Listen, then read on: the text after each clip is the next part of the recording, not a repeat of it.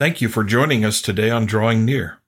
This podcast is designed to help in drawing near to God through reading God's Word and then applying its truths to our lives.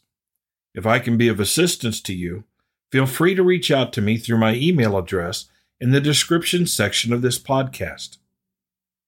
The relationship Jesus had with his disciples is intriguing.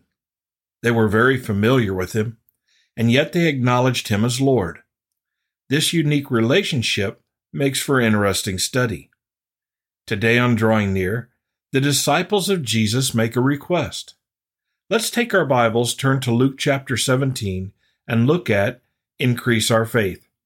And as we prepare for today's study, let's go to the Lord together in prayer. And our Heavenly Father, as we come before you today, we recognize that we are utterly dependent upon your sovereign blessing in our lives.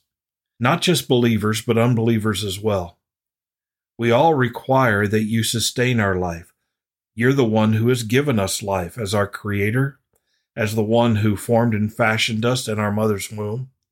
You know the number of our days. You know all of our needs. You know the cares of our heart before we even make request of them. Father, we are dependent upon you, and I pray that you would help us to understand that. Even in our spiritual condition, it is you who gives us our faith it is you who can increase it, and you manage it, at least it seems, according to 1 Corinthians chapter 12. Father, help us to grow, to grow in our understanding of you and in our faith toward you. We ask this in Jesus' name. Amen. In Luke chapter 17, verse 5, we read these words And the apostles said to the Lord, Increase our faith. Now, we don't know what the circumstances were that resulted in their asking Jesus to increase their faith. Evidently, they had come to understand that Jesus could increase their faith. Maybe they were amazed at Jesus' recent teaching on stewardship or his addressing the Pharisees, dealing with the rich man and Lazarus, turning Jewish thinking on its head. Maybe they required more faith to comprehend what it means to forgive someone over and over and over again. We don't know. We just hear this request increase our faith. It would probably be helpful for us if we understood what they were asking for. In other words, what is faith? For most people, faith is believing, but it's more than believing. Probably the best word for faith is trust. It's depending on something. It's believing in something in such a way that you depend and commit to it. You entrust yourself to it. You have a belief and a confidence that results from this faith. And this faith is always in someone or something. We exercise faith all the time, most of the time without ever thinking about it. Every time we sit in a chair, we exercise faith, believing it's going to hold us up. Every time we turn the ignition on a car, we exercise faith, believing it's going to start. We go to work believing that we'll have a job. We enter into relationships, marriages, etc., with degrees of faith. We have a faith relationship with God. As a matter of fact, without faith, it's impossible to please God. So we need to understand that in this relationship, there is a dependence, there is a confidence, there is a trust that results in our acting a specific way. We live a life based on our trust in God. We believe who He is, what He's done, what He's promised and prophesied, and we live our lives accordingly, following Him and trusting ourselves to His care. Hebrews has defined faith as faith as the substance of things hoped for, the evidence of things unseen. So the disciples were requesting Jesus to increase their faith, to increase their confidence, their trust, their ability to act on their faith. That's really what they were requesting, right? They didn't just want more belief, they wanted more belief that they could have confidence in or act upon. So the Lord Jesus responds in verse 6. He says, If you have faith as a mustard seed, you can say to this mulberry tree, Be pulled up by the roots and be planted in the sea, and it would obey you. So, as the disciples are asking for an increase of their faith, the Lord says that if you have a tiny amount of faith, you can do an extraordinary thing. Jesus seems to be telling his disciples one of two things. He's either saying, You don't even have this tiny amount of faith, the faith as a mustard seed, or he's telling them that they have enough faith, they just need to have confidence in it and act upon it. I believe this is an issue that we all seem to struggle with. We all seem to struggle with acting on our faith. There are times in our lives when that's not a difficulty, but there are other times when it's a great difficulty to have the confidence and the belief, the trust to act out on our faith.